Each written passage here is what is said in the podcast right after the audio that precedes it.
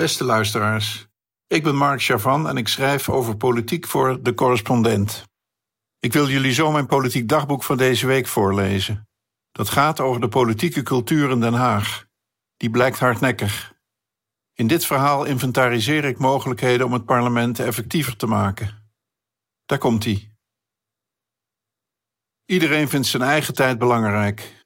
Maar het is niet ingewikkeld om te beseffen dat Nederland nu voor beslissingen staat die belangrijker zijn dan pakweg het verhogen van de maximumsnelheid naar 130 kilometer in 2012. Is het nodig die urgente beslissingen langs te lopen? We hebben nu de klimaatcrisis. Ja, die is nu. De oorlog in Oekraïne. Ja, die kan lang duren en overslaan naar NAVO-landen. De energiecrisis. De armoede- en wooncrisis. De ondemocratische uitholling van de Europese Unie en de Verenigde Staten en dus steeds is de vraag: wat doet Nederland, liefst samen met bondgenoten? En hoe wordt gezorgd dat een zo groot mogelijk deel van de bevolking aan boord is?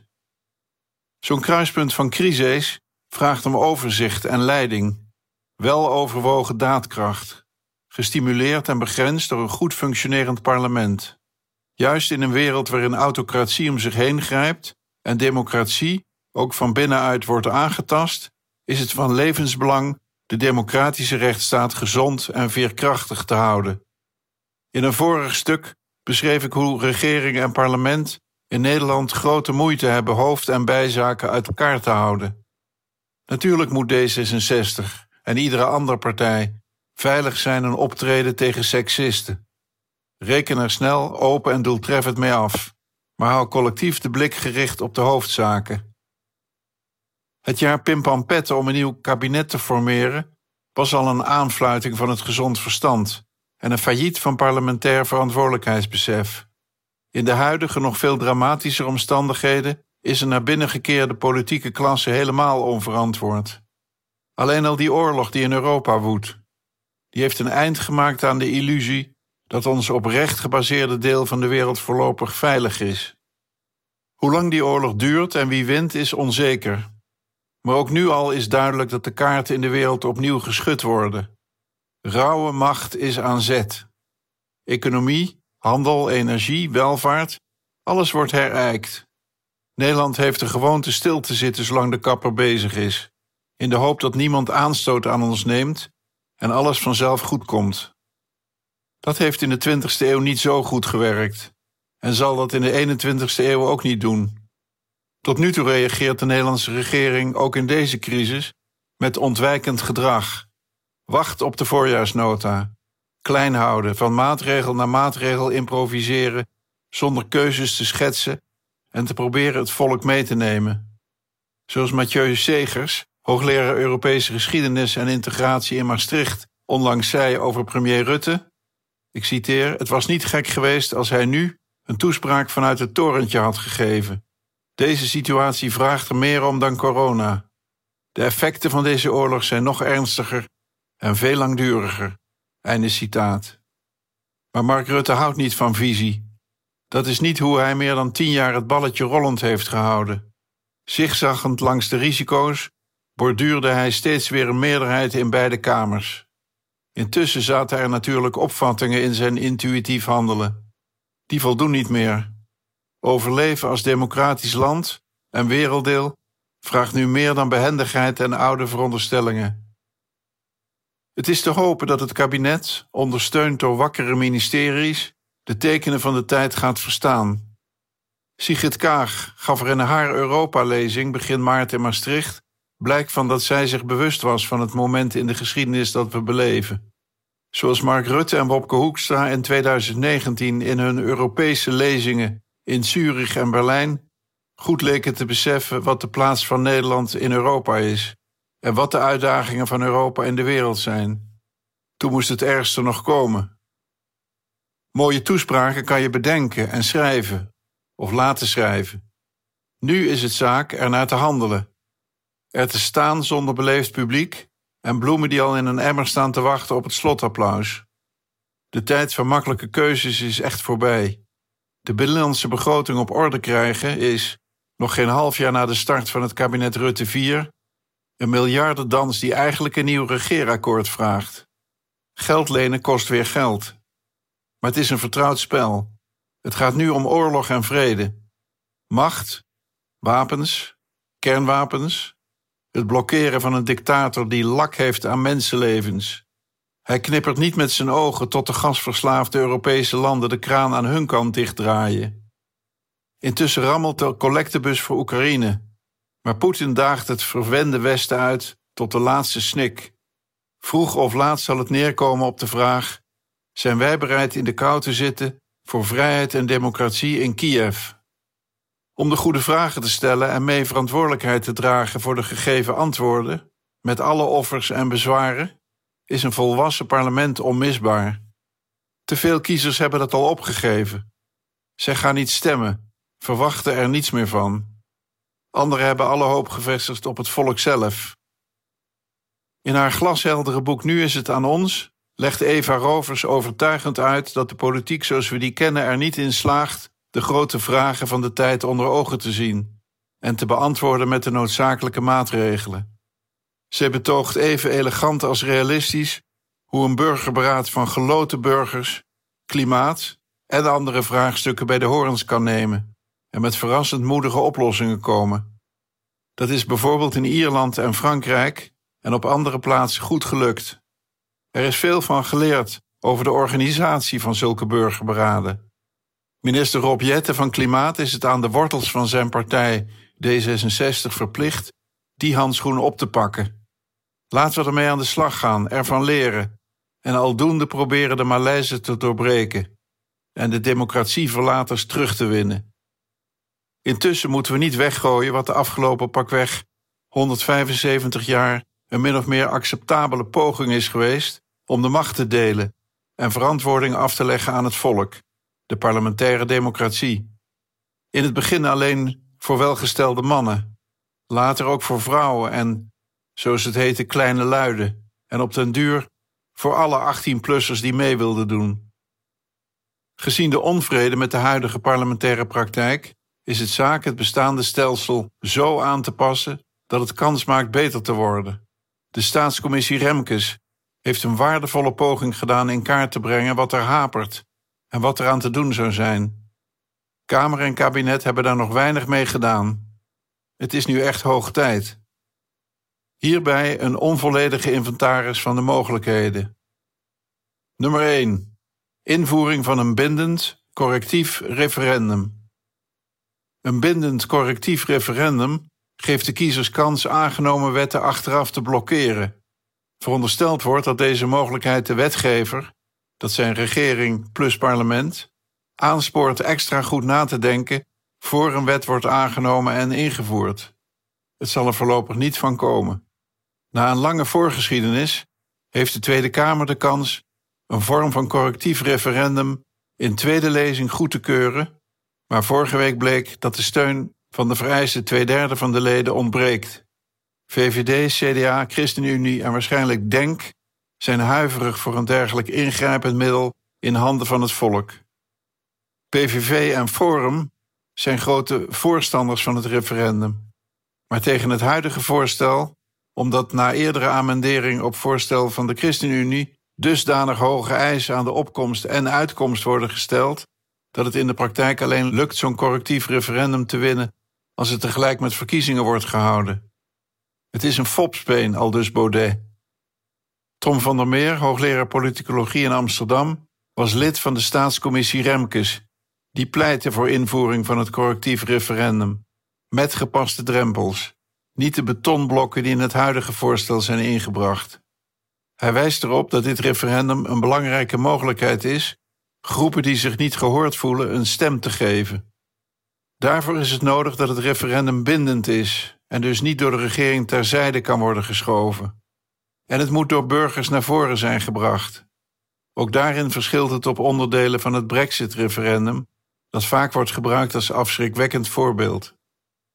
Voorlopig is deze discussie weer terug bij af in Nederland, tenzij een paar Kamerleden van de niet-partijen zich ter elfde uren laten overtuigen. Dan zou eindelijk eens ervaring kunnen worden opgedaan met dit belangrijke middel, liefst met tot redelijke hoogte aangepaste drempels. Oplossing 2. Een serie huishoudelijke verbeteringen. Een serie huishoudelijke verbeteringen recent gesuggereerd door een Tweede Kamercommissie onder voorzitterschap van de SGP'er Kees van der Staaij. Geen van alle zijn ze sensationeel, maar bij elkaar kunnen zij verschil maken als ze worden ingevoerd en nageleefd. Zo denken zij aan meer aandacht voor de wetgevende taak van de Kamer, een oude wens. In de praktijk van de huidige versnipperde Tweede Kamer hebben leden van kleine fracties niet de tijd overal tegelijk te zijn en zich voldoende voor te bereiden. Kamerleden, zeker van kleine fracties, zouden beter kunnen samenwerken en taken verdelen. Kamercommissies zouden één lid uit hun midden bij belangrijke wetgevingen als rapporteur kunnen benoemen. Die kan dan voorwerk doen voor iedereen, waaruit iedereen vervolgens zijn eigen politieke conclusies kan verbinden. Vergelijkbare praktische tips geven Van der Staaij en zijn collega's als het gaat om controle van beleid en de uitvoering van wetten. Ook daar wint scoren in een plenair debat het te vaak van actief meedoen aan hoorzittingen en commissiedebatten. De tv halen of het eigen YouTube-kanaal vullen met verontwaardiging uit Studio Binnenhof. Dat levert stemmen op voor herverkiezing, ook al verandert het weinig voor de levens van kiezers. De Kamercommissie is zich er ook van bewust dat meer moeite moet worden gedaan om de burger te vertegenwoordigen. Dat is zo voor de hand liggend dat het als voornemen in alle nederigheid eraan herinnert dat Kamerleden ook maar mensen zijn met een baan. In hun geval in het parlement toevallig. Oh ja, de burgers. Open deur 1.0. Met een bedeesd geluid noemt de commissie ook de mogelijkheid meer ambtelijke ondersteuning voor de Kamer aan te stellen. Zoals bewindslieden en Kamerleden hun salaris nooit durven te verhogen, uit angst voor populistische kritiek, zo durven Kamerleden ook niet hardop om meer medewerkers te vragen, terwijl ze die wel nodig hebben. Politieke wetenschapper Simon Otjes haalt Frans onderzoek aan dat laat zien dat Nederland wat dat betreft in de middenmoot zit. Zeker gezien het onevenredig lage aantal Kamerleden hier, zou uitbreiding van het aantal onderzoekers voor de Kamer goed te verdedigen zijn. Zeker als die worden ingezet voor gespecialiseerde commissies en niet om de sociale media van Kamerleden of partijen vol te blazen. Oplossingsrichting nummer 3. Vergroting van het aantal Kamerleden. Nederland heeft in vergelijking met andere Europese parlementen een uitzonderlijk laag aantal Kamerleden. Ook in verhouding tot het aantal inwoners was Nederland altijd zuinig met Kamerleden. De huidige 150 Tweede Kamerleden en 75 Eerste Kamerleden kwamen pas in 1956 in de grondwet. Daarvoor was het aantal 100 respectievelijk 50. De meeste parlementen hebben een aantal leden dat in de buurt komt van, schrik niet, de derde machtswortel van het bevolkingsgetal. Zo heeft Italië na de recente hervorming 291 Kamerleden op 60 miljoen inwoners.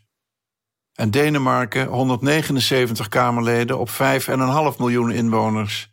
In beide gevallen kloppend met deze ervaringswet. Nederland zou volgens deze wetmatigheid 259 Kamerleden moeten hebben. Een aanzienlijk grotere Kamer zal binnen grote fracties tot aandachtsconcurrentie leiden. Binnen middelgrote fracties tot een menselijker werkverdeling en binnen kleine fracties nauwelijks verlichting brengen. Wie van twee op drie zetels overgaat, heeft het nog steeds te druk voor een degelijke bijdrage aan wetgeving en controle. Om de gedachte te bepalen, er zijn meer dan twintig vaste en tijdelijke commissies in de Tweede Kamer, plus delegaties en contactgroepen met allerlei landen.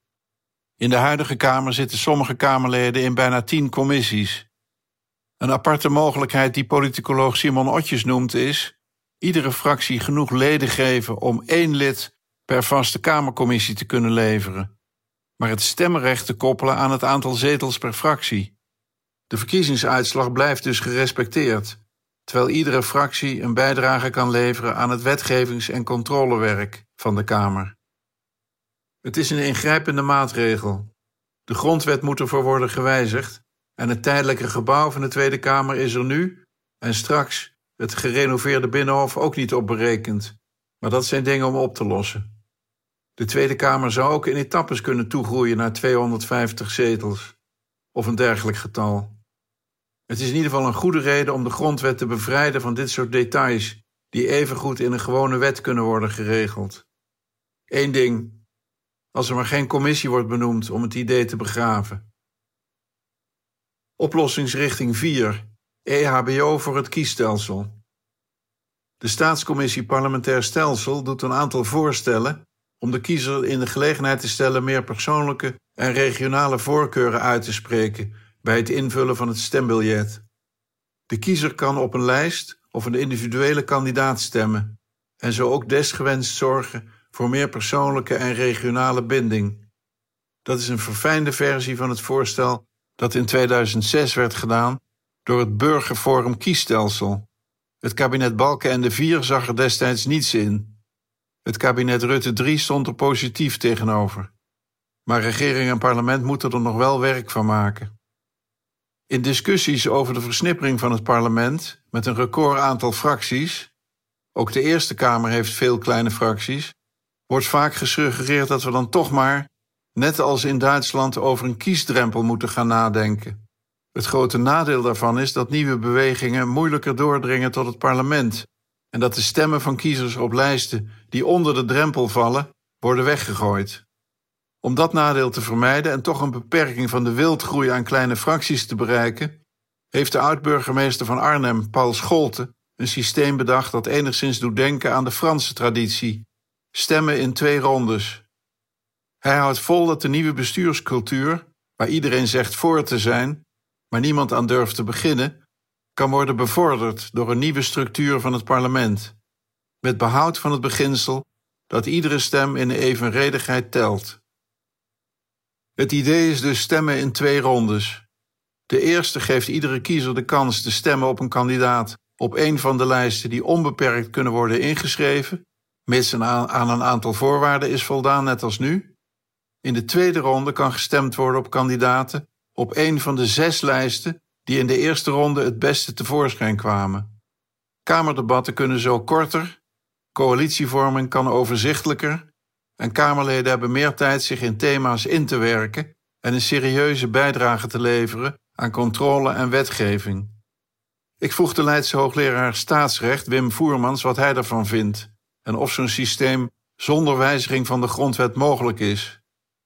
Als de grondwet eerst in twee rondes met verkiezingen ertussen moet worden gewijzigd, dan duurt het allemaal tot Sint-Jutemis. Voermans is geen voorstander van het plan Scholte. Volgens hem valt niet te ontkomen aan het wijzigen van de grondwet bovendien. Hij zegt: Artikel 53 van de grondwet zegt dat beide kamers op basis van evenredige vertegenwoordiging worden verkozen. Dat schuurt al met Scholtens plan.